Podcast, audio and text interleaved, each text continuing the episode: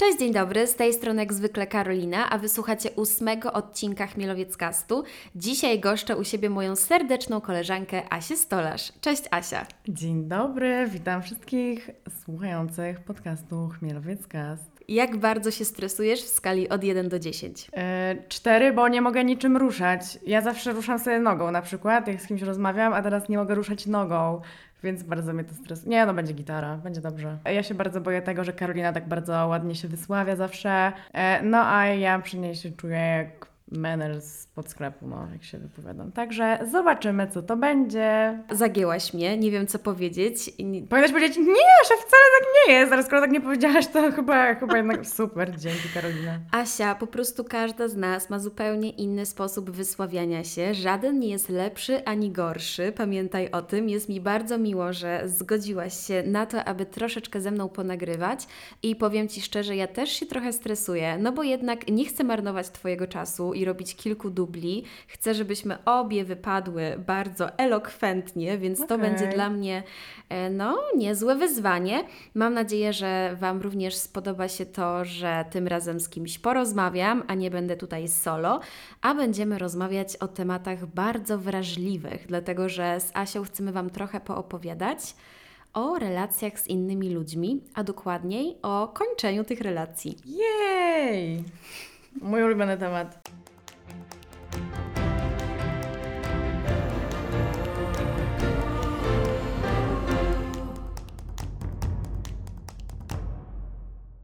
Może na sam początek powiemy, skąd my się Asia znamy. Ja znam Karolinę, zanim Karolina poznała mnie. E, oglądam Karolinę od czasu, kiedy nagrywała filmiki na YouTubie, kiedy była au pair, kiedy była w Singapurze potem. W roku 2018 pojechałam na Sea Bloggers do Łodzi. E, no i tak się wszystko wydarzyło, że Karolina w pewnym momencie podbiła do osoby, z którą tam przyjechałam e, i zaczęły sobie rozmawiać. Ja wtedy już kojarzyłam Karolinę, ale nie chciałam udawać żadnej fanki, bo pomyślałam, że będzie, będzie to dziwne. Udawać? Przepraszam Znaczy, że bardzo. wiesz, że miałam że taka, o Jezu, ja Cię znam, a to byś była taka, weź idź, babo. W życiu bym tak nie ten. powiedziała. Właśnie byłoby mi bardzo miło, Asia. No ale ja nie lubię mówić, że kogoś znam, bo zawsze wtedy myślę, że ktoś mnie oceni przez pryzmat tego, że kogoś znam, a ktoś mnie nie zna. No, ale wracając do naszej historii, ja, no, brzydko mówiąc, trochę olałam Asię, no bo ona się nie przyznała, że mnie zna. Ja ją znałam tak tylko leciuteńko z internetu, więc podbiłam do osoby, z którą tam była. I to było nasze pierwsze spotkanie. No i potem długo, długo nic. Jak to się stało, że teraz nagrywasz ze mną podcast? Właśnie to jest dziwne, bo ja nie pamiętam też takiego momentu, w którym nagle zaczęłyśmy pisać na Instagramie, czy gdziekolwiek. Nawet nie wiem, jak to się stało, że dałyśmy sobie follow na Instagramie. Z tym follow to było tak, że pewnego dnia ty po prostu mnie zaobserwowałaś na Instagramie. Okej. I ja to zobaczyłam i pierwszy co, od razu screen i do Ciebie napisałam wiadomość e, na DM-ce, czy to jest ta Asia Stolarz, bo jakby od tego momentu e, na Sea Bloggers do momentu, kiedy Asia mnie zaobserwowała, no to ja już, e, że tak to powiem, zauważyłam jej aktywności w internecie. Wow, dzięki. Więc czułam się jak, jak wielka gwiazda, skoro taka osoba jak Joanna Stolarz mnie zaobserwowała na Insta. No i od tamtej pory, od czasu do czasu, odpowiadałyśmy na swoje storiski, no ale bez jakiegoś większego polotu. Przed wyjazdem Karoliny na Camino, e, Karolina napisałaś chyba Ty do mnie, że będziesz w Warszawie przed Camino i że możemy skoczyć na jakiś obiad, bo z Anią właśnie też idziesz i czym chciała dołączyć. To była dosyć długa droga, jakby od pierwszego naszego dosyć przypadkowego No. spotkania w 2018 e, do momentu, że widzimy się kilka razy w tygodniu w 2021 i mamy całkiem fajną relację, ale morał z tego taki, że poznałyśmy się z neta. W tym momencie mojego życia jestem w stanie stwierdzić, że około 95% znajomych to są ludzie z neta. Ja już nie wiem, jak to jest poznawać ludzi w życiu realnym, po prostu. Trochę traktuję Instagram i YouTube jak taki Tinder na znajomych, jak taki katalog potencjalnych znajomych. No bo przecież mamy, mamy wybór, tak? No mamy tak wpływ jest, na tak. to, kogo obserwujemy, do kogo piszemy, z kim wchodzimy w interakcje. Prędzej czy później, no raczej prędzej niż później, te interakcje zamieniają się w znajomości w prawdziwym życiu. Jeżeli już się nie studiuje i nie chodzi każdego dnia do pracy na pełen etat, to wbrew pozorom ciężko jest w dorosłym życiu poznawać ludzi. Więc dla mnie internet to naprawdę jest klucz do sukcesu. Nie wiem, jak Ty to oceniasz. Ale wiesz, co mi się też wydaje, że to jest przywilej, można tak to nazwać, osób, które mają trochę większą liczbę obserwatorów na Instagramie, że bardziej też się ufa takim ludziom, którzy jakby też w tym siedzą, może się ma wspólne kontakty, wspólne znajomości, bo jakbyś była taką typową, randomową osobą, która by do mnie napisała, która ma prywatne konto i nie ma zdjęcia profilowego, no to myślę, że bym cię olała chyba. Nie, żebym była taką gwiazdą. No dobra, powiedzmy to jasno. Trzeba być influencerką. Znaczy jakby mi się wydaje, że łatwo, bo jakby nigdy, nie poznałam kogoś, kto by miał, no był po prostu zwykłym użytkownikiem Instagrama i by z tego wyszła jakaś, wiesz, znajomość, nie? No ja właśnie tak miałam i to wielokrotnie. Mam e, nawet przyjaciółkę, z którą się poznałam jeszcze dawno, dawno temu na Snapchacie, a wcale nie była influ, Kurde. tak, nie była osobą publiczną ani nic z tych rzeczy. Zresztą całkiem e, niedawno również miałam kolejną taką e, dosyć długą i intensywną znajomość. Ja po prostu czuję się zżyta z moimi obserwatorami i faktycznie zdarza się, że jeżeli ktoś u mnie na socjalach jest aktywny, często do mnie pisze, często wchodzi w interakcje, komentuje, jest na live'ach i tak dalej, to ja po prostu zapamiętuję tę osobę od słowa do słowa. Czasami się zdarzają jakieś e, spotkania, jedno, drugie, trzecie i tak dalej. Ale faktycznie nie ukrywam, jeżeli ktoś ma rozbudowane social media i prowadzi je aktywnie, no i jest tym tak zwanym influ, to faktycznie łatwiej się po prostu ufa drugiej osobie i łatwiej dochodzi do spotkania, jest więcej wspólnych tematów, no i mamy taką bazę, podstawę, już wiemy coś o tej drugiej osobie. Także reasumując, faktycznie influencerom jest łatwiej poznawać ludzi przez internet, najczęściej również innych influencerów, ale czy powiedziałabyś, że to jest bardzo zamknięte i niedostępne grono? Tak szczerze. Wiesz co, nie jest niedostępne, bo zawsze można jakoś, wiesz, przy okazji wspólnych znajomych e, kogoś poznać, ale też to, na co myślę, że większość ludzi uważa przy takich znajomościach internetowych, to jest to, czy przypadkiem e, ta osoba po drugiej stronie ekranu nie chce tej osoby wykorzystać, bo wiadomo, żyjemy w takich czasach, gdzie jednak dużo, dużo osób w naszym wieku jest jednak głównie nastawione na na jakiś fame, na osiągnięcia właśnie w mediach społecznościowych. No i przez to ciężko jest zaufać też, myślę, drugiej osobie w, w internecie. Jak do mnie zazwyczaj ktoś pisze typu, o, też jestem w Warszawie, coś tam, albo mieszkam w Warszawie, czy chcesz się spotkać? No to ja mam takie, kurczę, nawet, nawet nie pisaliśmy ze sobą, nawet nie wiem, kim jesteś, to nie, nie, nie, nie czuję potrzeby wychodzenia z ludźmi, których e, nie znam, nie? To jest właśnie bardzo nierówna walka, prawda? Bo mamy osobę, która na przykład ogląda nas każdego dnia i ma właśnie tę bazę i podstawę, o której wcześniej wspomniałam, a my nie wiemy o tej osobie kompletnie nic i nawet nie wiemy, czy chcemy się dowiedzieć, prawda? Więc y, bywa, że takie spotkania są awkward, ale nie zniechęcamy, słuchajcie. E, oczywiście można uderzać, propozycje matrymonialne, Instagrama się stolarz, zapraszam. Proszę tylko nie wysyłać nudesków bez mojej zgody. Tak, nigdy nie wysyłajcie innym ludziom nudesków bez ich zgody i z zaskoczenia, bo nie zawsze one są mile widziane. Ja wiem, że bardzo ciężko w to uwierzyć, no ale stety, niestety taka jest brutalna prawda. Okej, Asia, czy wrócimy do tematu, o którym chciałyśmy porozmawiać? Dobrze. Powiedz mi, jaka jest Twoja definicja przyjaciela? Albo po prostu powiedz nam, ilu masz w tym momencie swojego życia przyjaciół? Jak mam być szczera, to słowo jest dla mnie w tym momencie tak duże, że mimo tego, że nazywam dwie osoby w moim życiu przyjaciółmi, to nie uważam, żebym miała przyjaciela. Bo ja przez to, czego się nauczyłam przez całe moje życie i przez to, ile re- relacji różnych przeszłam, to po prostu wiem, że żeby zaufać komuś w 100% i czuć się przy tej osobie w 100% sobą, to ja nie wiem, co trzeba zrobić. Nie wiem, co trzeba zrobić, żeby zdobyć moje zaufanie, ale jest to bardzo, bardzo ciężki challenge, no. Wiem, że jakbym, wiesz, miała problem o północy, tam raczej do Ciebie zadzwoniła. Okej, dzięki. No. E, Dla mnie osobiście przyjaciel to jest ktoś, kto po pierwsze zna cię na wylot i wie o tobie wszystko i nie musisz się niczego wstydzić przed tą osobą i możesz być w 100% sobą. E, Jest to osoba, do której e, zwracasz się z każdym, nawet najbardziej dziwnym jakimś takim niewygodnym e, problemem czy jakąś prośbą. No i jest to osoba, na którą możesz liczyć 24 godziny na dobę, że nawet jak coś się stanie bardzo złego w Twoim życiu, to wiesz, że jak zadzwonisz do tej osoby, bo coś się będzie działo, to ta osoba rzeczywiście rzuci wszystko, co ma teraz do roboty, no i rzeczywiście przyjdzie Ci pomóc.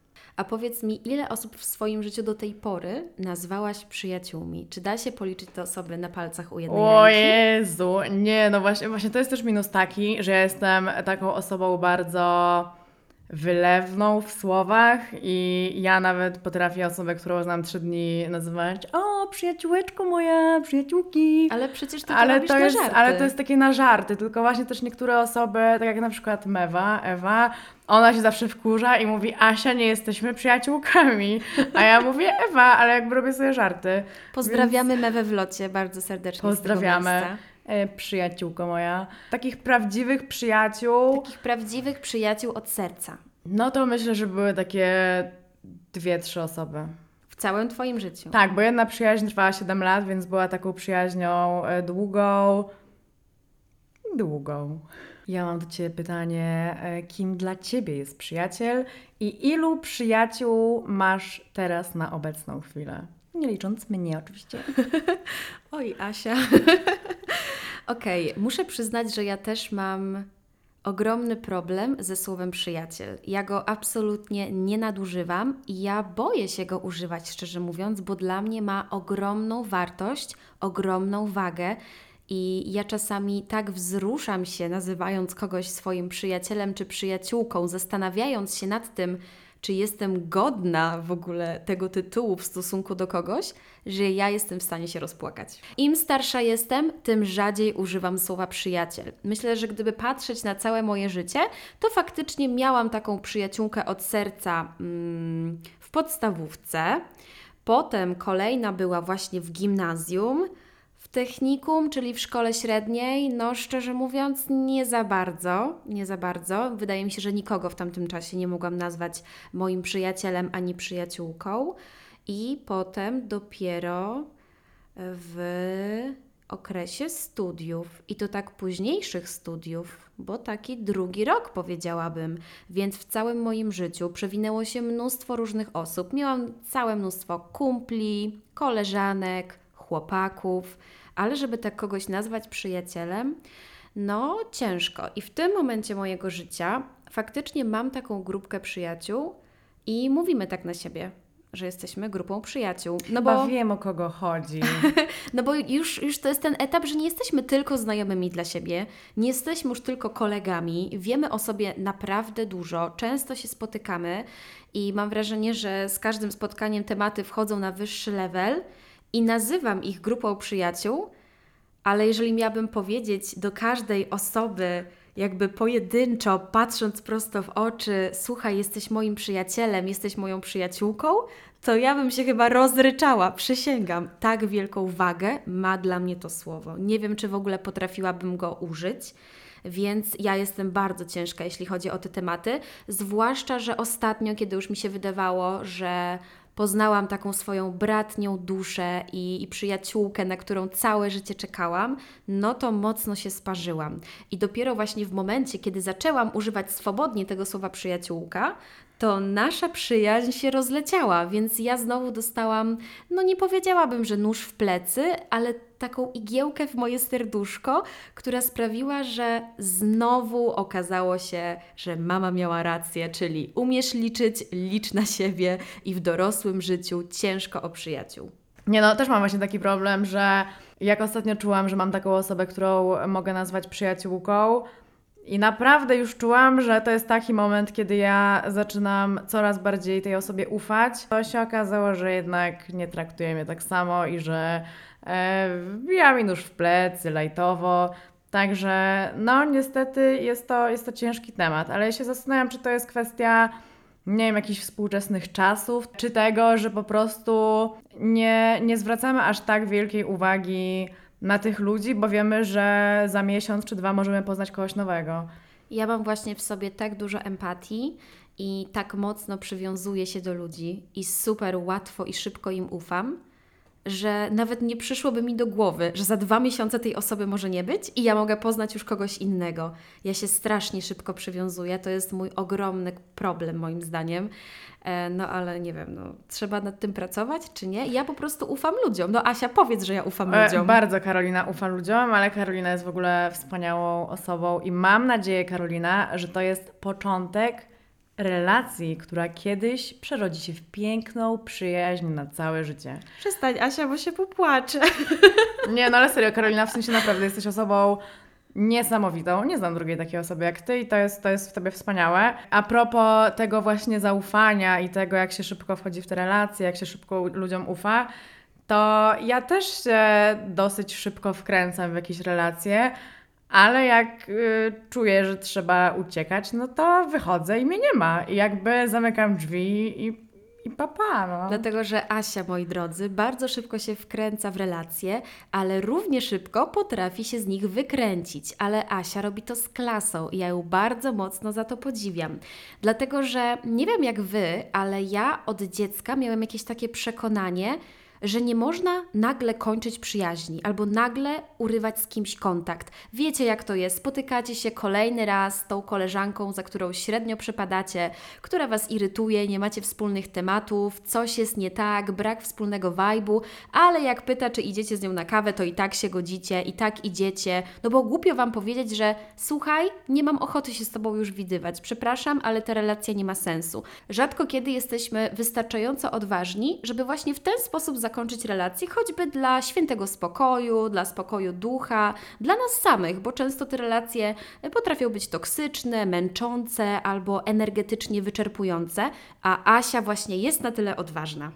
Ja też myślę, że ta odwaga wynika z tego, że nie mam już aż tak dużo czasu na takie relacje, które są mi w życiu niepotrzebne. Bo pamiętam, że jak nie wiem, byłam w liceum, czy jakoś potem na początku studiów, miałam takie momenty, że na przykład miałam jakieś okienko na studiach i potrzebowałam się z kimś spotkać. I wtedy wybierałam właśnie takie relacje, tak zwane zapchaj dziury, żeby po prostu e, móc z kimś spędzić czas. Ale potem zauważyłam, że wolę nawet już siedzieć w domu i oglądać serial albo sprzątać pokój, e, zamiast po prostu przez dwie godziny siedzieć z kimś, e, z kim na przykład głównie mogę pić alkohol tylko, bo jeżeli chodzi o jakieś rozmawianie na poważniejsze tematy, no to nagle nie ma o czym gadać. Ja wyobraź sobie dopiero w zeszłym roku, czyli będąc już dorosłą kobietą, mając 23 lata, zdałam sobie sprawę z tego, że ja wcale nie muszę utrzymywać kontaktu z tymi wszystkimi koleżankami czy kolegami, z którymi utrzymywanie kontaktu nie sprawia mi już radości. Czasami umawiałam się z kimś z takiego poczucia obowiązku, no bo głupio odmówić, prawda? A przecież mój czas jest bardzo cenny i oczywiście najważniejsza relacja to jest ta z samym sobą, ale relacje z innymi ludźmi mają ogromny wpływ na nas i mój ulubiony cytat: jesteś sumą wypadkową pięciu osób, z którymi najczęściej się spotykasz. Oczywiście mogłam przekręcić ten cytat jak coś i nie wiem, kto sławny to powiedział, jakiś słynny filozof czy coś, I don't know. Kto z kim przestaje, takim się staje, więc czasami warto się na moment zatrzymać i zastanowić, czy chcemy stać się tacy jak nasi znajomi, czy chcemy przejąć ich powiedzonka, gesty, mowę ciała, ton głosu, no bo niestety przejmuje się takie rzeczy. Czasami okazuje się, że jednak warto kogoś z tej listy naszych najbliższych, bardzo przykro mi to mówić, ale skreślić, bo owszem, do czasu dawaliśmy sobie radość i fajne wspomnienia, ale nadchodzi czasem taki moment, że warto, aby nasze drogi się rozdzieliły. I warto powiedzieć: Słuchaj, to już nie jest to. Było miło, ale się skończyło. I wcale nie trzeba stawać się wrogami. Bo ja tak naprawdę teraz się wymądrzam, ale dowiedziałam się tego od Asi. Po pierwsze, ja chciała powiedzieć, że warto jest też patrzeć na te czerwone flagi w przyjaźni, bo takowe również istnieją. Kiedy nagle na przykład przejmujecie od swoich znajomych czy przyjaciół jakieś uzależnienia, jakieś negatywne emocje, jakieś negatywne, złe zachowania, na to też trzeba patrzeć. E, no a jakby kończąc całą tą Twoją myśl, no to tak samo jak podczas, nie wiem, brania ślubu z kimkolwiek można to nagle zakończyć. Tak samo również przyjaźnie można zakończyć i to jest normalne. I nie, ma w tym nic złego. Nie ma do tego jakichś wielkich ceremonii, nie trzeba się widzieć w sądzie, można to normalnie załatwić e, prywatnie i po prostu porozmawiać i, i tyle, albo napisać elo i koniec. Tak I nie też trzeba można. wcale się z tym źle czuć, to chciałam dodać. Bardzo często ludzie obarczają się ogromnym poczuciem winy, mają żal i trzymają w sobie bardzo dużo negatywnych emocji, a niepotrzebnie. Po prostu let it go. Było, minęło. Let bygones be bygones. Pięknie. Chwal się dalej tym angielskim, Karolina. Dobra, e, ja też chciałam powiedzieć jedną ważną rzecz. To na przykład, czego ja się nauczyłam podczas pierwszej fali pandemii, to to, że ja nie potrzebuję tych wszystkich ludzi, bo ja bardzo dobrze czuję się sama. I nie chodzi, nie lubię samotności. Myślę, że nikt nie lubi samotności. Ale bycie samym nie oznacza bycie samotnym. Ale właśnie jakby ja bardzo dobrze spędzam czas sama ze sobą. Ja potrafię znajdować sobie zajęcia i ja naprawdę bardzo rzadko kiedy mówię, że się nudzę, bo zawsze staram się znaleźć sobie jakieś zajęcie. Ja nigdy się I- nie nudzę, ale mówię serio. Ale serio, ja, ja tak wiesz, że ludzie czasami, pamiętam się pisało z ludźmi w podstawówce, co robisz? E, nudzę się, a ty? A, też się nudzę. Teraz już czegoś takiego nie mam, nie? Chodzi mi też o to, że często osoby, które rzeczywiście nie mogą znaleźć takiego swojego miejsca na ziemi, nie mogą znaleźć dla siebie zajęcia, po prostu wpychają w swój plan dnia jak najwięcej znajomości i jak najwięcej spotkań towarzyskich, ponieważ nie potrafią przebywać same ze sobą i jakby cieszyć się z tego czasu. Ja też właśnie pamiętam przez to, jak nie wiem, byłam w liceum i prowadziłam bardziej jakiś imprezowy tryb życia, bo wtedy też nie wiedziałam, co mi w życiu sprawia radość i nie lubiłam być sama, bo jakby bycie samemu uważałam za jakąś porażkę towarzyską, że jak to w sobotę siedzisz wieczorem sama? Że to, to było coś złego, nie? A teraz mam takie, dobra, ale ja w sobotę wieczór mogę nawet sobie miło sama ze sobą obejrzeć serial albo e, posiedzieć z moją rodzinką, albo jakoś poczytać książkę, jakoś się czegoś nowego nauczyć.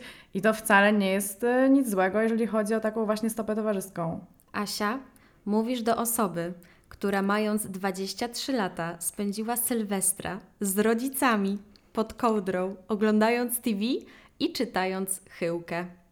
Bardzo fajnie. Ja też, ja, też mogę powiedzieć, że pamiętam właśnie za czasów e, bycia młodszym człowiekiem, jak bardzo za taką porażkę uważałam właśnie to, że na Sylwestra nie mam planów i że albo muszę się gdzieś na siłę wpychać i pytać wszystkich znajomych, albo zostanę z rodzicami. Bo wtedy czułam taką potrzebę, że po prostu muszę się spotykać z ludźmi, muszę jakby udowadniać innym, że mam znajomych, że, że tak się dzieje. Myślę, że to głównie przez to, że w gimnazjum nie miałam za dużo znajomych i mało kto mnie lubił i może jakoś przez to potem czułam w liceum potrzebę, że po prostu cały czas muszę się z kimś spotykać. Pamiętam, że jako nastolatka zawsze miałam jakieś plany na Sylwestra, albo spędzałam go na jakiejś imprezie, na przykład w domu strażaka. Tak się imprezuje Asia e, w małych Robczesach, miasteczkach. Jas. E, tak, z chłopakiem albo z przyjaciółkami, bardzo mocne słowo, z koleżankami na różnych domówkach. Ale już będąc dorosłą, kompletnie nie czuję takiego ciśnienia. Ani na sobotę, ani na walentynki, Dzień Chłopaka, Dzień Kobiet, Sylwestra, na żaden dzień w roku. Jeżeli mam ochotę leżeć na kanapie, pić wino i oglądać Bridget Jones, to będę to robić i nikomu nic do tego i to nie znaczy, że jestem przegrywem i nie mam życia towarzyskiego. To znaczy, że mam ochotę leżeć na kanapie, pić wino i oglądać Bridget Jones. To wszystko. Więc e, cieszę się też e, z tego, że jestem dorosła, bo mogę robić co chcę. Nie muszę kompletnie zastanawiać się, co inni o mnie pomyślą.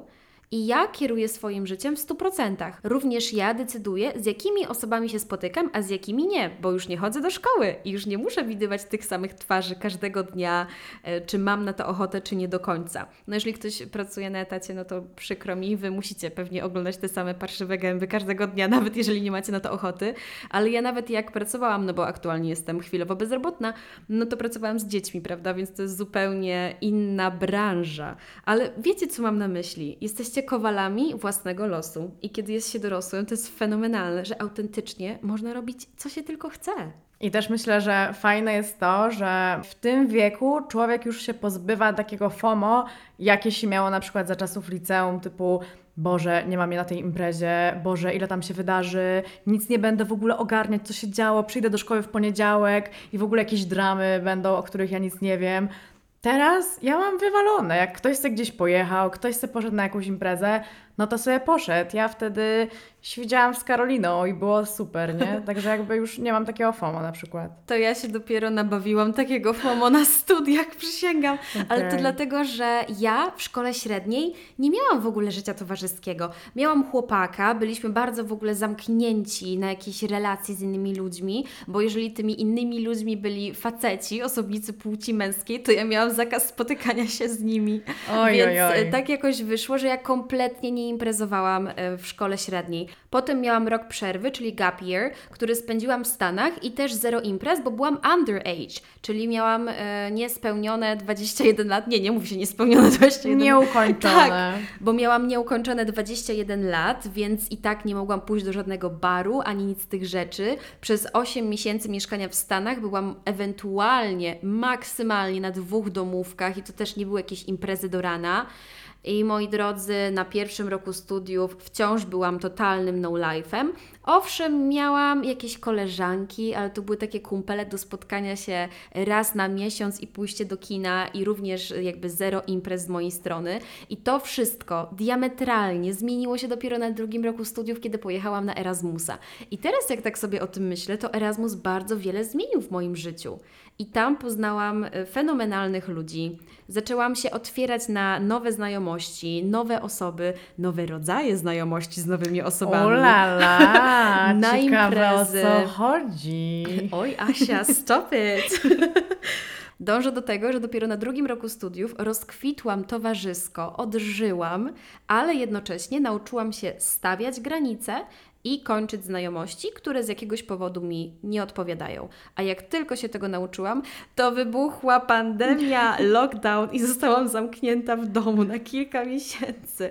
Ale teraz już jest spokoloko. Mam nadzieję, że nie zamkną nas ponownie i nikt nie zdejmie tego podcastu za mówienie o pandemii, bo ja wiem, że algorytmy nie lubią mówienia o, O kurde, ja koronawirusie. wiedziałam. No. Myślałam tylko YouTube. Ja się boję, że ty zrzucisz to już to, bo ty tak cały czas machasz tymi rękami. Oj, Asia.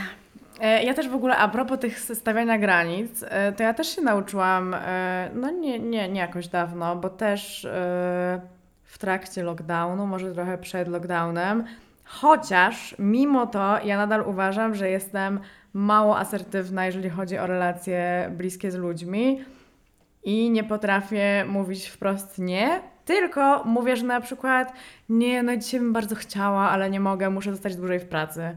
A tak naprawdę idę do domu.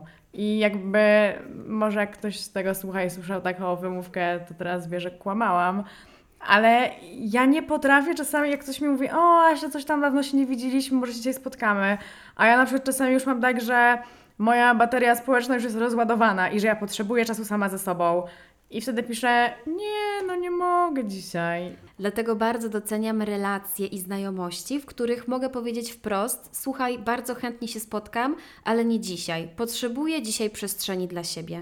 I kocham ludzi, którzy to rozumieją. I teraz mam to szczęście, że faktycznie otaczam się takimi ludźmi. Dlatego, że nagle wszyscy zrozumieli, że jest podział na introwertyków, ekstrawertyków. Niektórzy Dokładnie. zyskują energię dzięki ludziom, inni ją tracą. I dla kogoś spotkanie co weekend będzie wystarczające. Dla kogoś innego codziennie jest super. A ktoś jeszcze inny, jak raz w miesiącu wyjdzie z domu i się z kimś spotka, to nie ma już energii przez kilka następnych tygodni. I warto to uszanować i się o to nie obrażać, moi drodzy. Mój bardzo dobry kolega ma w zwyczaju na przykład wydzwanianie, w sensie teraz, teraz już na szczęście się uspokoił, ale miał przez mniej więcej rok albo dwa lata taką tendencję do codziennych rozmów przez telefon, gdzie ja osobiście mogę z kimś porozmawiać przez, nie wiem, 15 minut maksymalnie, ale te rozmowy trwały zazwyczaj godzinę, półtorej i ja byłam tak tym wymęczona, że ja potem po prostu przestałam odbierać telefony, mimo tego, że bardzo, bardzo go lubię i jest wspaniałym człowiekiem.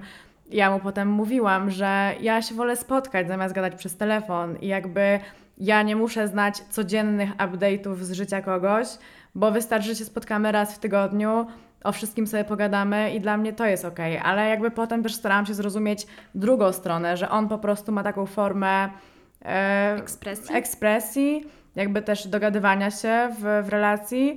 No i jakoś to podzieliliśmy przez pół, no i teraz rozmawiamy, nie wiem, dwa, trzy razy w tygodniu przez telefon i się spotykamy i jest lepiej. Także pamiętajcie, kompromisy. I jeszcze chciałam dodać od siebie, że różni ludzie mają różne potrzeby, różną ekspresję i inną energię. Więc e, na przykład ktoś będzie taką bombą energetyczną i wystarczy nam spotkać się z tą osobą na przykład raz na miesiąc. Ale ktoś inny będzie miał z nami taki vibe, że chcemy się widywać z tą osobą codziennie i nie mamy dosyć.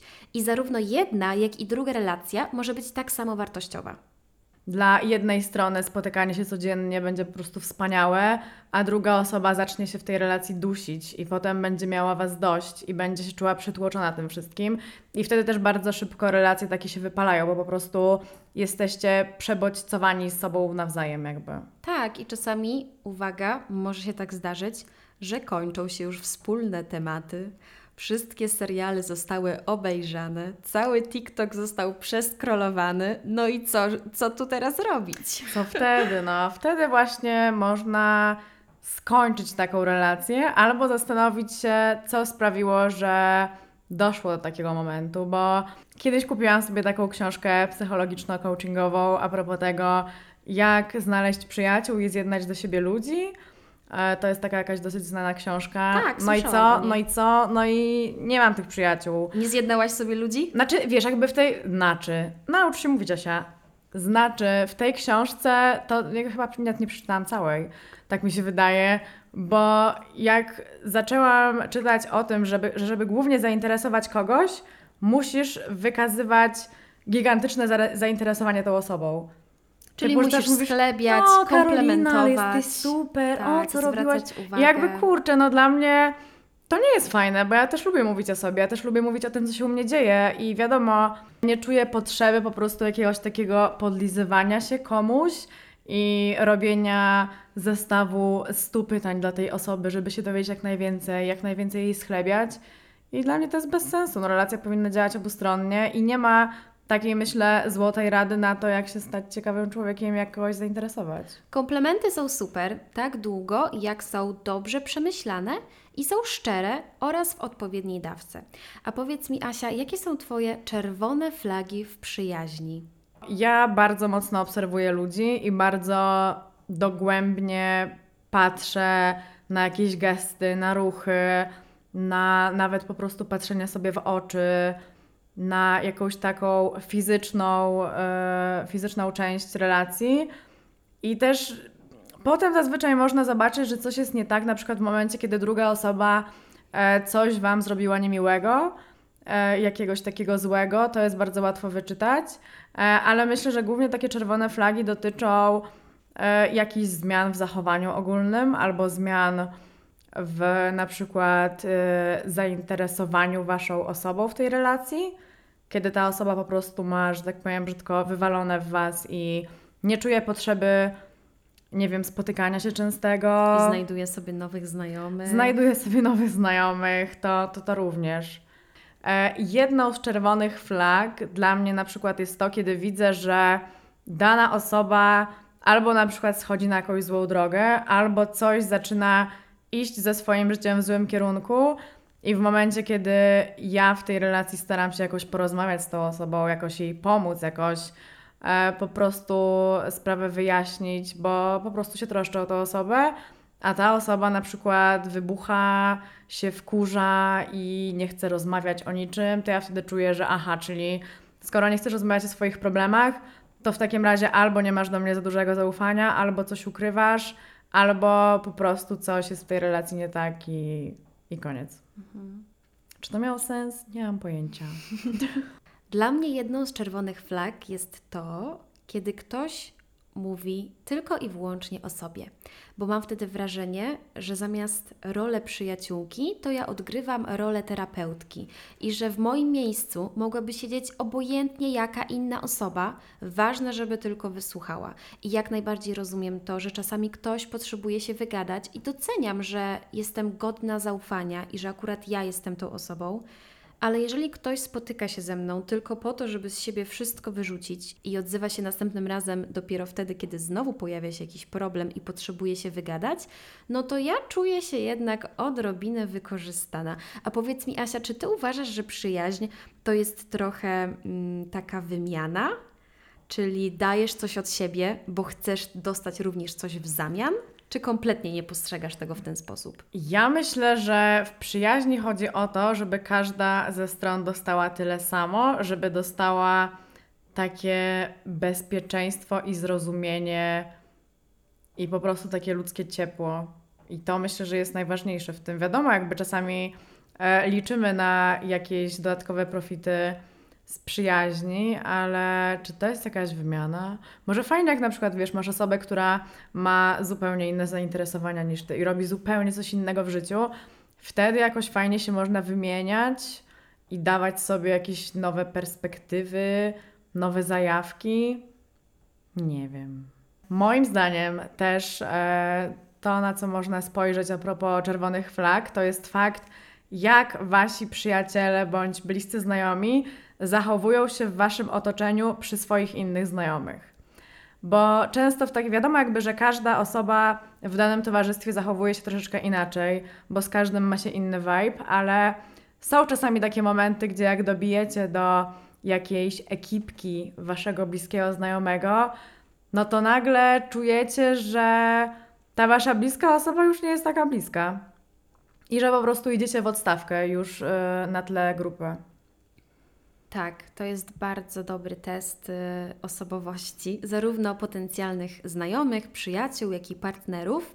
Czyli sprawdźcie, jak te osoby się zachowują w różnych towarzystwach. Czyli sam na sam to jedno, ale przy jego znajomych, przy jej znajomych, przy waszych znajomych a może właśnie przy rodzinie, przy pracodawcy, w sytuacjach oficjalnych, mniej oficjalnych, dlatego że niektórzy ludzie są jak kameleony. No właściwie wszyscy jesteśmy jak kameleony i bardzo często dostosowujemy się do towarzystwa i nie ma w tym absolutnie nic złego, to jest naturalne, ale chodzi o to, aby dostosowywać się do innych i na przykład do energii, tematów i, i, zachowania, ale jednocześnie wciąż pozostawać sobą. Dla mnie ekstremalnie ważne jest to, jak inni traktują obcych im ludzi. Czy odzywają Dokładnie. się z odpowiednim szacunkiem, respektem. Nie mówię, że ja jestem jakaś święta. Wiadomo, że czasami zdarza się poopowiadać świństwa o innych ludziach, ale jeżeli opowiadamy te świństwa na pierwszym spotkaniu, dla mnie to jest ogromna czerwona flaga. Trzeba bardzo uważać, z kim, o czym się rozmawia, zwłaszcza na początku znajomości i obgadywanie innych ludzi. Ja bym zostawiła na kolejne, albo może nawet kolejne, kolejne spotkanie. Dokładnie i też ważne jest to, żeby patrzeć, czy wasza relacja nie opiera się jedynie na rozmawianiu o innych ludziach. Tak, plotkowanie jest straszne i moim zdaniem obgadywać ludzi trzeba umieć. Powiem Ci, jaki jest mój sposób. Jeżeli naprawdę chcę powiedzieć coś niekoniecznie miłego o innej osobie, po pierwsze, mówię to zawsze w gronie bardzo zaufanych osób, a po drugie, to co mówię, to muszę mieć pewność, że to są rzeczy, które potrafiłabym też powiedzieć prosto w oczy tej osobie. Jeżeli bym nie potrafiła tego zrobić, to po prostu tego nie mówię, bo to znaczy, że to jest absolutnie nie na miejscu, że jestem nieszczera w moich y, intencjach, albo po prostu, że miałabym ogromne wyrzuty sumienia. Czyli na przykład siedzimy sobie z grupką przyjaciół i obrabiamy tyłki naszym znajomym, tak? Jeden, drugi, trzeci, co zrobili, co powiedzieli to wiem, że wszystko to, co mówię, w razie czego gdyby wypłynęło, to nie spłynęłabym ze wstydu, tylko potrafiłabym powiedzieć tak, powiedziałam tak, a wiesz dlaczego? Bla, bla, bla, bla, bla. Czyli moim zdaniem obgadywać jednak trzeba z głową, moi drodzy, bo to już nie są te czasy. Nie jesteśmy w podstawówce, kiedy wyprzecie się tego, co powiedzieliście. Nie, ja tak nie mówiłam, co ty? No też trzeba mieć je do takich rzeczy. Ja się uczę nadal z wiekiem takich rzeczy, ale pamiętam, że kiedyś miałam zdecydowanie za długi język i za dużo różnych rzeczy, których nie powinnam mówić, mówiłam i tak samo dużo strasznie obgadywałam innych ludzi, ale potem, uwaga, uwaga, zaczęłam żyć własnym życiem i zaczęłam cieszyć się z mojej własnej obecności, więc nie muszę już obgadywać innych. To tak można? No tak można i to jest wspaniałe uczucie. Oczywiście sobie żartuję i chciałabym jeszcze powiedzieć, że kolejną moją czerwoną flagą w dobrze rokującej przyjaźni jest to, kiedy ktoś chce się ze mną spotykać wszędzie, non-stop cały czas i nigdzie nie pójdzie, nie pojedzie beze mnie. Niektórzy ludzie po prostu są bardzo niesamodzielni i w przyjaźni potrafią osaczyć tę drugą osobę i się tak do niej przykleić. A ja potrzebuję przestrzeni, niezależnie od tego, czy jest to związek partnerski z kimś, czy jest to przyjaźń albo zwykłe koleżeństwo. Ja potrzebuję czasami też chwilę oddechu. Nie musimy się spotykać y, codziennie, co weekend, nie musimy wszędzie chodzić razem. Miałam też kiedyś taką koleżankę, że kiedy gdziekolwiek poszłam bez niej, no to już były ciche dni i troszkę, no, nieprzyjemnie się robiło, tak? No bo dlaczego jej nie zaprosiłam, dlaczego jej nie zabrałam? A ja mówię, no słuchaj, ale możemy też wci- wciąż mieć swoich znajomych, nie musimy wszędzie się zabierać, nie? Ze sobą. Więc czasami też warto się zastanowić, czy chcecie na pewno łączyć wszystkich Waszych znajomych wszystkie przyjaźnie i wszystkie grupy. Ja mam taką zasadę, po tym jak mnie życie nauczyło i dało mi w tyłek, żeby uważać właśnie z łączeniem towarzystw, jak ja to mówię. Oj, tak. Naprawdę warto się kilkukrotnie zastanowić, czy na 100% chcecie, aby wszyscy wasi znajomi poznali tą nową koleżankę i tak dalej. Ja nie mówię od razu, że to się musi źle skończyć, ale warto mieć różne towarzystwa, żeby z różnymi ludźmi robić różne rzeczy, bo potem, jak się z kimś spotykacie, to wychodzą jakieś dramy i kwasy, dlaczego tej Dokładnie. osoby nie zaprosiliście, a tamtej, a ta też chciała, a tej to nawet nie powiedzieliście i tak dalej, i tak dalej. Ja właśnie cenię sobie w swoim życiu to, że mam e, na tyle dużo bliskich osób mojemu serduszku, e, z którymi mogę robić różne rzeczy, że mam inne osoby od, nie wiem, podróżowania, inne osoby od tego, kiedy chcę się spotkać, żeby porozmawiać o poważnych rzeczach, inne osoby, które mogą mi dać jakąś fajną, dobrą radę w danym temacie, inne osoby, z którymi mogę polecieć, chociaż ja mogę polecieć węż z każdym i do tego mam wspaniałych znajomych. E, Ale to jest właśnie ważne. Ja to, co właśnie zauważyłam, teraz mi uświadomiłaś Karolina, że ja bardzo dawno nie miałam takich dram e, w grupie, bo nie łączę moich znajomych w grupy. Bardzo Ci zazdroszczę, Asia. Ale naprawdę, bo ja pamiętam za czasów właśnie liceum, jak te grupki to liczyły z 15 osób i były po prostu Ojej. cztery dramy w tygodniu. A to nie, to aż tak nigdy nie I miałam. było mocno, a teraz mam sobie oddzielnie, łącznie, nie wiem, z 8 osób, które są bliskie mi. Niektóre się znają między sobą i jest fajnie, ale nie czuję potrzeby, żeby były blisko ze sobą. Podsumowując, bardzo fajnie mieć różnych ludzi od różnego rodzaju aktywności. I ja mam dokładnie tak jak Ty, czyli inne towarzystwo mam od jakichś takich szalonych wypraw na stopa, siedzenia y, w namiocie i jedzenia najtańszego żarcia z puszki z biedry. E, Inne towarzystwo mam od jakichś fancy wyjazdów z walizeczką w hotelach all inclusive. Innych ludzi mam właśnie od jakichś szczerych rozmów o życiu. Jeszcze innych od śmieszkowania z byle pierdoły. I to jest super, to jest w porządku, nie ma z tym nic złego. Nie trzeba wcale tych wszystkich ludzi mieszać i nie trzeba też ponad wszelką cenę mieć jedną osobę od wszystkich tych rzeczy. Chociaż ja bym chciała powiedzieć, że myślę, że Karolina z Tobą ja mogę robić większość rzeczy. Ale przepraszam, co to znaczy większość? To czego nie możesz ze mną robić, Asia? A, wiadomo. Nie no, ale naprawdę z Tobą mogę jechać na wakacje. Miałyśmy Tak. test i było super. Było super. E, na przykład z Tobą też nie mam takiego problemu, że mogę Cię zabrać na spotkanie z moimi znajomymi. Nie robię siary? Bo wiem, że nic nie odwalisz, nie będę się musiała wstydzić. Wszędzie Cię mogę zabrać. Bo ja jestem Asia do tańca i do różańca. I to jest niesamowite. Chociaż wolałabym, żebyś nie zabierała mnie do kościoła.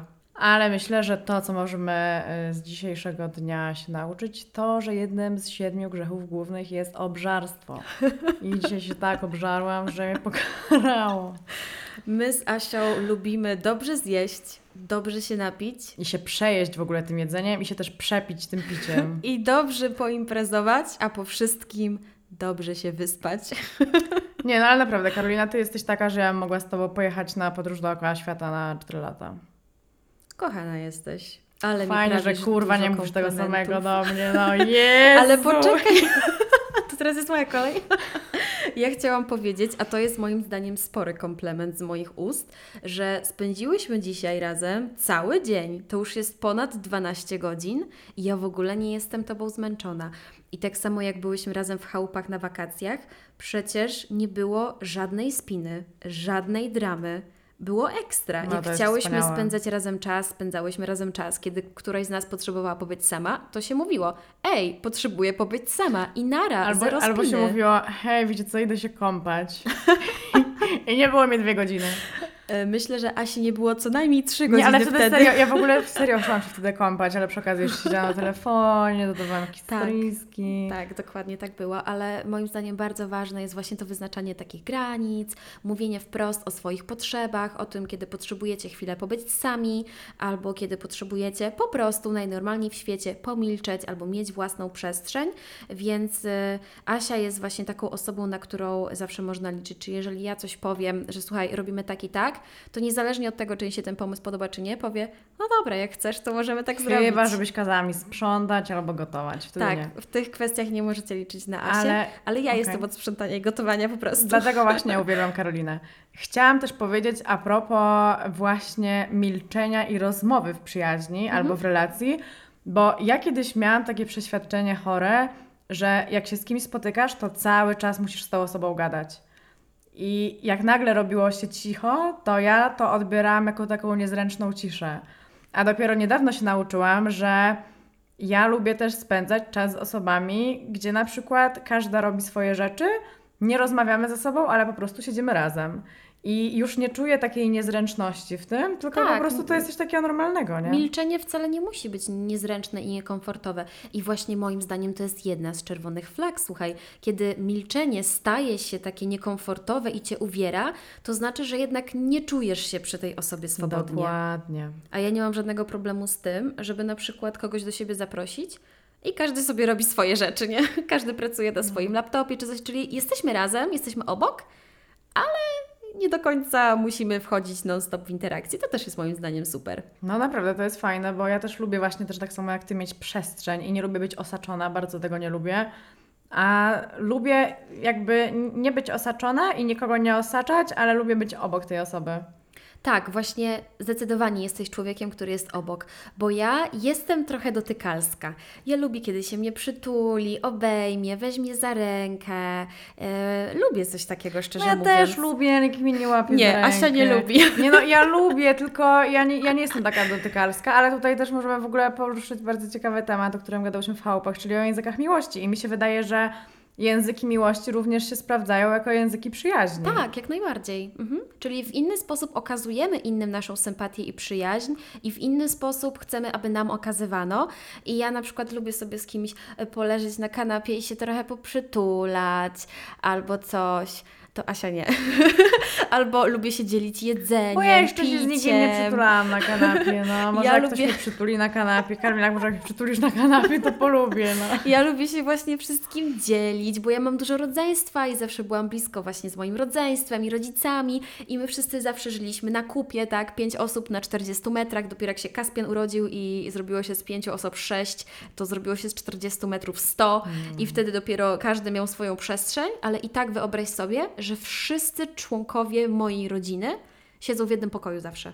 Nikt nie lubi siedzieć No sam w pokoju. piękne. My właśnie zawsze lubimy siedzieć na kupie i nie mamy problemu z tym, że ktoś komuś wyjada coś z talerza widelcem, albo nie mamy problemu z tym, że dzielimy się napojem i czasami po prostu chcemy do kogoś przytulić się tak o, bez żadnej wymówki. Ja czasami też się przytulam. Nie, Asia Serio. się nie przytula. E, możesz spytać nawet Oli. Moim językiem i miłości, jakiejkolwiek sympatii jest po pierwsze właśnie wspólne spędzanie czasu. Jest to, że ja bardzo dużo mówię o moich uczuciach. E, ja ze wszystkim mówię, że ich kocham. To Tak, jest bardzo mocne tak. słowo, ale jakby dla mnie to jest takie słowo, że hej, bardzo Cię lubię, czuję się przy Tobie dobrze. Dziwnie byłoby mówić do ludzi lubię Cię. To tak No, dziwnie takie, brzmi. No wiadomo, że skoro się cię, to się lubimy, nie? cringe'owo trochę. Brakuje takiego słowa pomiędzy lubię, a kocham, no i uwielbiam jest takie Takie trochę dziwne. Infantylne, powiedziałabym. Ale ja też na przykład lubię ludziom dawać prezenty albo coś im kupować. To, to jest też coś, co lubię. E, właśnie jestem mało.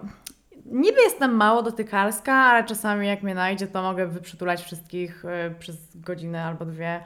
różnie to bywa, ale też zauważyłam, że dzięki właśnie Karolinie e, i relacji z Tobą, e, Karolino, nauczyłam się tego, że właśnie fajnie czasem jest e, też robić jakieś dobre, małe przyjemności dla innych, typu, że komuś coś pomogę, coś pozmywam, się z kimś podzielę, bo ja na przykład zawsze jak kupuję sobie jedzenie, to ja kupuję to jedzenie, bo ja wiem, że ja to jedzenie, jedzenie zjem całe. I jak nagle ktoś mówi, e, mogę kawałek, mogę coś, teraz myślę, no super, no możesz, tylko ja też bym to chciała zjeść. Ale na przykład Karolina mnie uczy tego, że jakby to jest okej, nie? Że czasem nie muszę zjeść całej pizzy, tylko mogę zjeść o dwa kawałki mniej i świat się nie zawali. To tak propos tego, że minutę temu mówiłam, że Asia się nie lubi dzielić, a ona zaprzeczała. Czasem się mogę czymś podzielić, ale wolę zazwyczaj nie. Ale Karolina mnie właśnie uczy tego, że, że właśnie warto czasami się zmieniać. Nie chcę teraz wyjść na jakąś super dotykalską osobę, która non-stop wisi na wszystkich swoich znajomych i chce się tylko przytulać.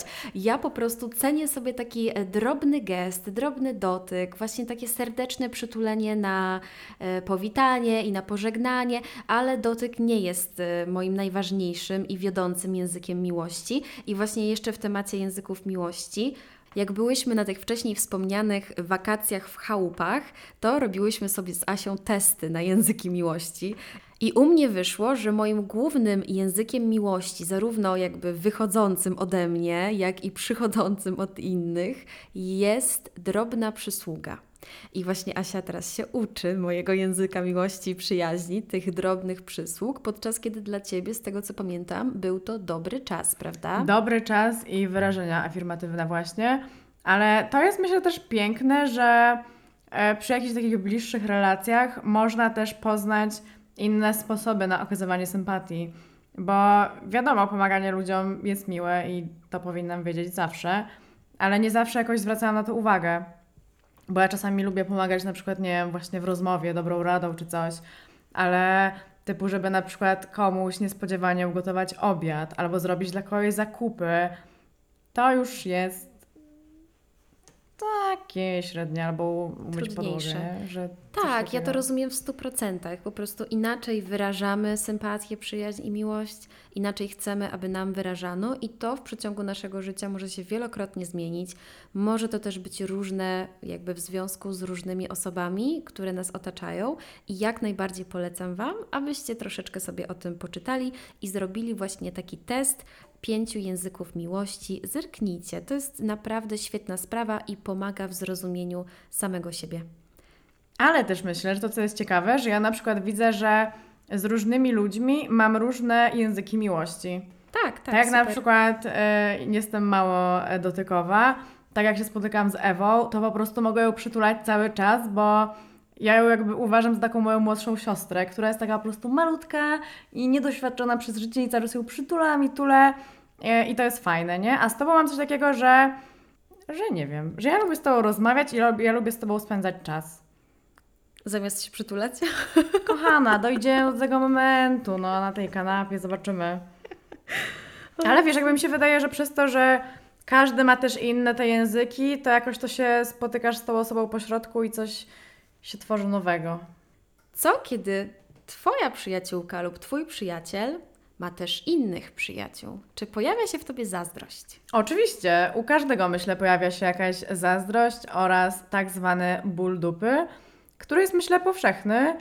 I tak samo jak na przykład poznajesz swoich znajomych z innymi znajomymi i nagle oni jakoś wchodzą w bliższe relacje, wtedy też każdy człowiek ma ból dupy. I ja myślę, że to powinniśmy znormalizować, bo każdy zawsze w jakiś sposób jest zazdrosny o, o swoich bliskich. Powiedz mi, jak sobie z tym radzić? Hmm, a czy ja sobie z tym radzę? To powinno być pierwsze pytanie. Ja staram się już po prostu mieć wywalone na to, bo jednak każdy żyje swoim życiem i jeżeli moi znajomi się dogadują dobrze, to fajnie, tylko żeby to się nie przekształciło w to, że mnie już nie będzie w tej relacji, a będą oni we dwójkę. Wtedy będzie mi przykro i będę miała jeszcze większy ból dupy. Tak, to jest najgorsze, kiedy poznasz jakieś dwie osoby ze sobą i one wykluczają Cię z tego trójkąta. W ogóle przyjaźnie w trójkątach, pięciokątach siedmiokątach, czyli nieparzyście, to jest bardzo trudny temat, bo ktoś zawsze musi siedzieć sam w autobusie, bo ktoś nie mieści się do Ubera i trzeba zamawiać dwa. I wbrew pozorom, wydaje mi się, że to jest dosyć trudne. Jest trudne, ale też myślę, że tutaj wiesz, też ważna, jest e, sztuka odpuszczania. Jak czujesz, że ta osoba już jest bliżej tej innej osoby niż ciebie i widzisz, że już wasza relacja nie idzie w żadnym dobrym kierunku, no to się odpuszcza. I niech się rozwija po prostu ich relacja i, i koniec. Czyli krzyżyk na drogę, życzymy im dobrze i usuwamy się w cień. Przez chwileczkę będzie przykro, będzie bolało, ale się przeżyje i się idzie dalej. Teraz tak sobie myślę, że dla mnie jednym właśnie z takich języków, nie tyle miłości, co też przyjaźni, jak już ustaliłyśmy wcześniej, jest afirmacja, czyli mówienie miłych rzeczy. Przez to, że ja mam jakiś taki syndrom, że bardzo często czuję się odrzucona i czuję się piątym kołem uwozu. I mi trzeba regularnie przypominać o tym, że jestem ważna, jestem istotna, liczymy się z Twoim zdaniem, przecież e, chcemy, żebyś tu była, jesteś niezastąpiona, bla, bla, bla. Czyli nie potrzebuję, żeby ktoś mi sztucznie słodził non-stop, tylko potrzebuję, żeby raz na jakiś czas ktoś mnie zapewnił, że nie jestem tu przez przypadek, czyli nie jestem tą osobą, którą zaprosili, a żeby nie było jej przykro, albo bo wypada, tylko jestem, bo naprawdę ktoś chce, żebym była. Bo jeżeli ktoś nie chce, żebym była, to ja wolę nawet nie iść i niech mi pobędzie troszkę przykro, ale żeby mi ktoś nie mydlił oczu. Więc Wy też bądźcie szczerzy w relacjach z innymi ludźmi. Nie mydlcie innym oczu, please. Ja też w ogóle e, powiem Ci, Karolino, że jestem zaskoczona, bo mi się wydawało, że jak Ty mówisz takie rzeczy przy okazji, jak na przykład byliśmy w Energylandii i jechałaś sama wagonikiem, że Ty to mówisz na żarty. Jakby po prostu robisz z tego taki żart sytuacyjny, że tak powiem. I, i to o to chodzi. Nie, ja jestem właśnie bardzo dobra w kamuflowaniu tego, co mnie boli, żartem, sarkazmem i ironią. Ale ja mówiłam wtedy zupełnie poważnie, było mi po prostu przykro. Ja właśnie nie lubię być tą ostatnią, która odstaje, nie ma z kim usiąść w autobusie albo w wagoniku w rollercoasterze, bo ja przez całe życie, mam wrażenie, byłam właśnie tą ostatnią i nie miałam nigdy grupki przyjaciół, dla których bym się jakoś mocniej liczyła, albo takiej serdecznej przyjaciółki przez całe życie od serca, której by na mnie zależało. Więc teraz w dorosłym życiu e, mocno potrzebuję takiego zapewnienia, że jest ok i, i jestem potrzebna.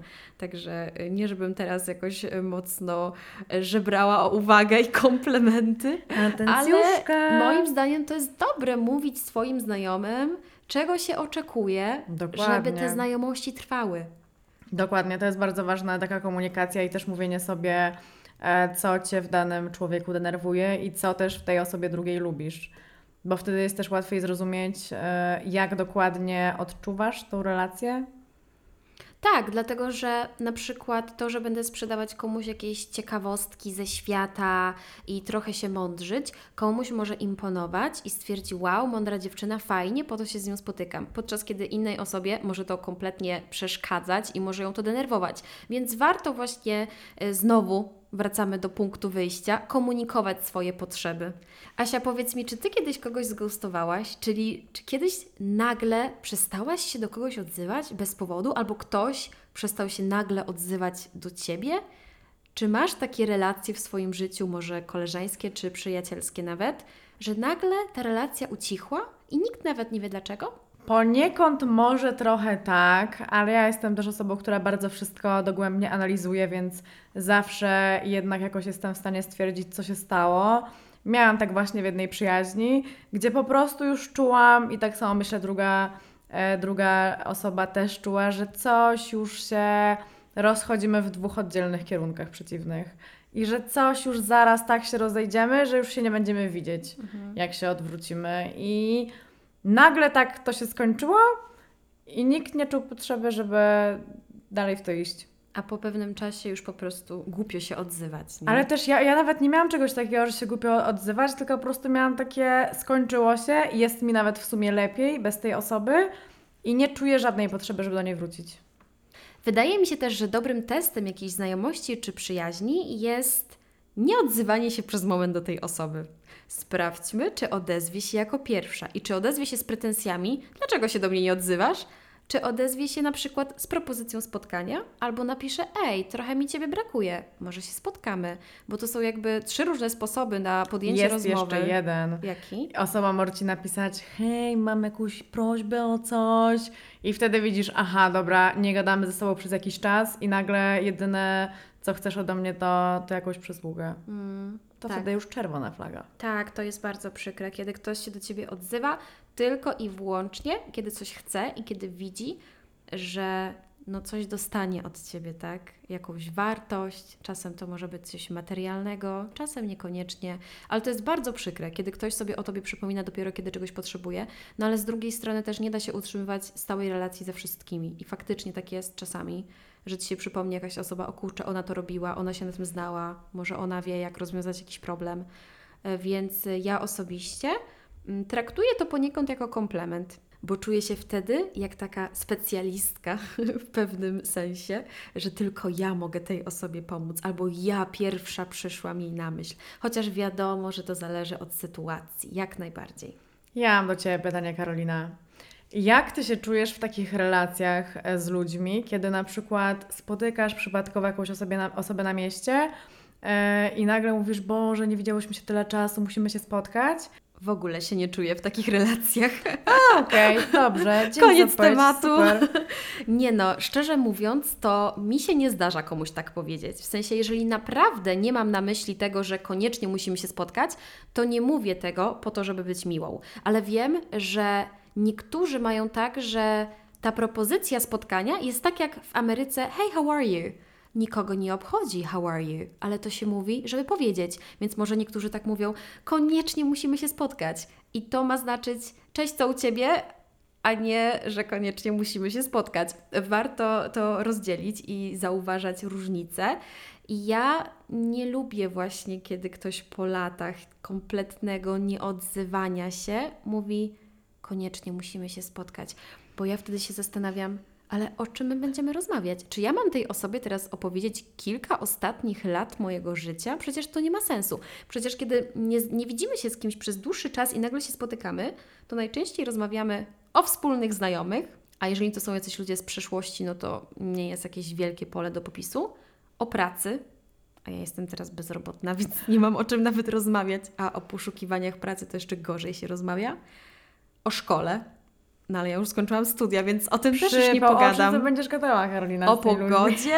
Nie no, wbrew pozorom to nie jest proste. Właśnie do mnie ostatnio kolega napisał tydzień temu, kolega, którego ostatni raz widziałam naprawdę jakieś 4 lata temu chyba i napisał, hej, co robisz we wtorek, idziemy na jakiś obiad? Ja sobie myślę, o co Ci chodzi człowieku? I, I mówię, że ale no dobra, coś tam, o co chodzi? A on mówi, poplotkujemy sobie. Ja sobie myślę, co? Po co? Ale Ja- z drugiej strony, no to jeżeli chcesz sobie odnowić z kimś kontakt, no to od czegoś trzeba zacząć, nie? Ja też nie chcę z nim od- odmawiać. Asia, Sorry, no, mój drogi, nie spotkamy się, mieliśmy się widzieć jutro. Nie, sto... Nie, Dzisiaj? we wtorek. ale Może on nadal ten- czeka przed tą knajpą na Ciebie, Asia. Nie mam pojęcia właśnie. E, Ale też chciałam powiedzieć jedną rzecz, że ja mam kilku takich znajomych, których naprawdę bardzo lubię, do których często się odzywam, pisząc hej, dobra, może się spotkamy wreszcie, bo już się tyle nie widzieliśmy. To do mnie.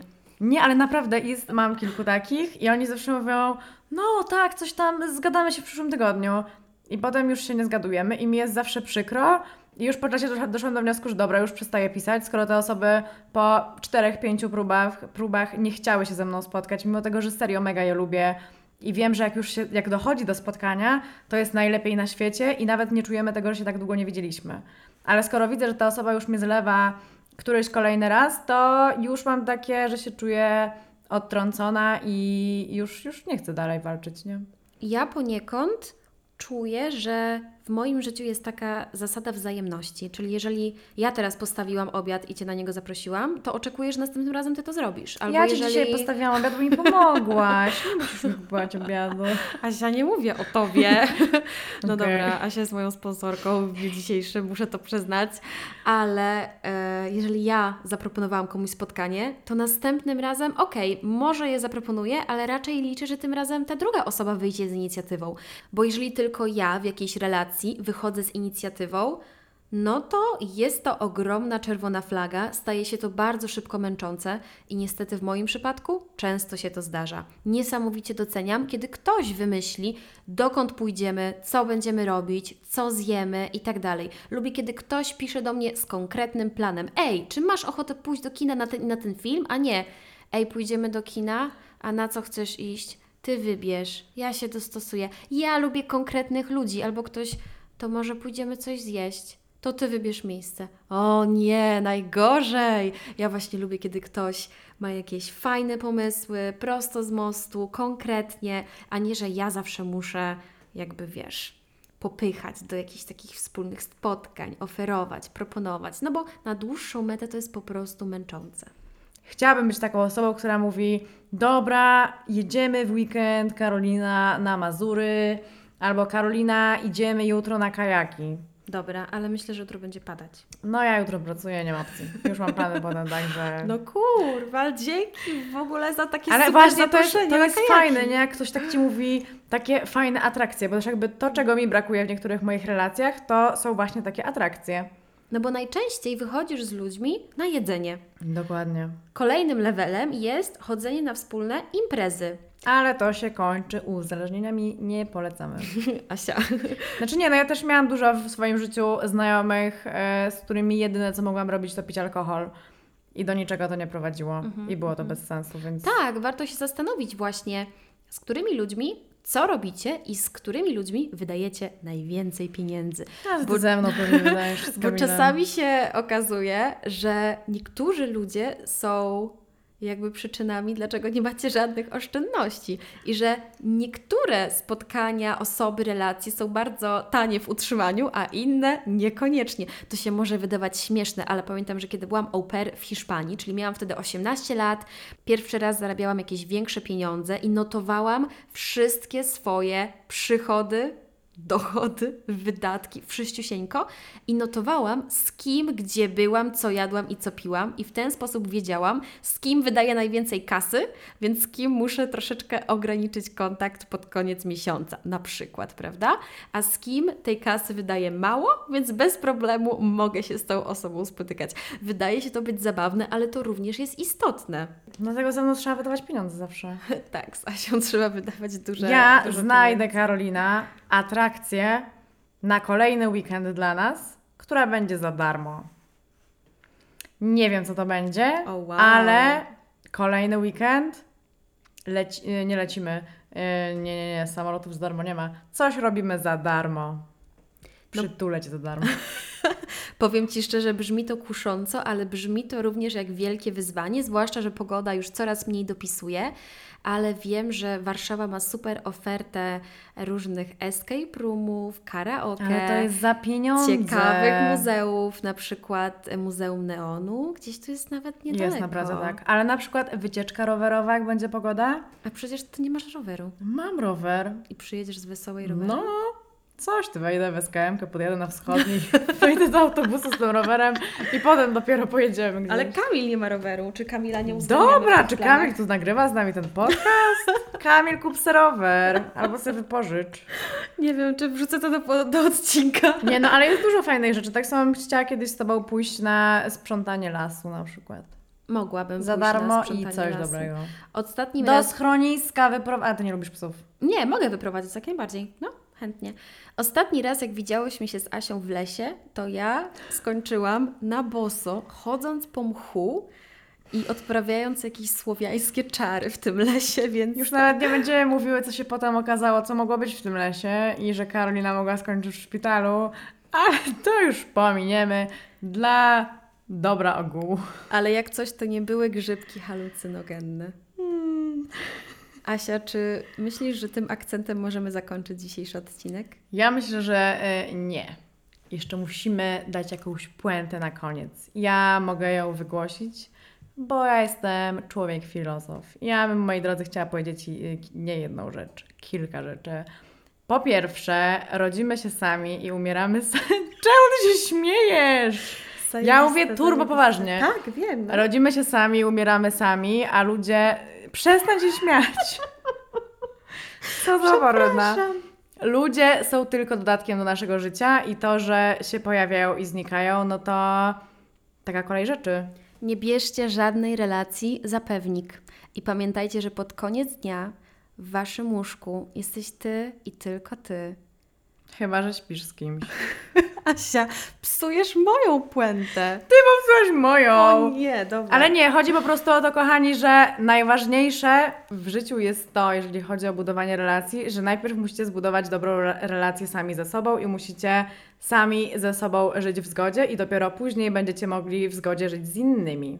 I również pamiętajcie, że to wy jesteście najważniejsi w waszym świecie, w moim nie, ale każdy dla siebie powinien być najważniejszy i to wy jesteście numerem jeden i lecicie z tym i wszystko wam się uda i będzie super. Pozdrawiam, Masia Stolarz.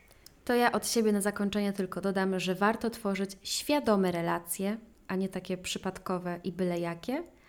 I że tą najważniejszą relacją w Waszym życiu ma być relacja z samym sobą. Przez cały odcinek chciałyśmy Wam powiedzieć, że nie ma wstydu ani nic złego w tym, że jakaś relacja się kończy, bo zaraz jakaś nowa się zacznie. Dziękujemy Wam bardzo za uwagę. Dzisiaj mówiły do Was Karolina Chmielowiec. Oraz Asia Stolarz. Do usłyszenia już wkrótce. Pa, pa!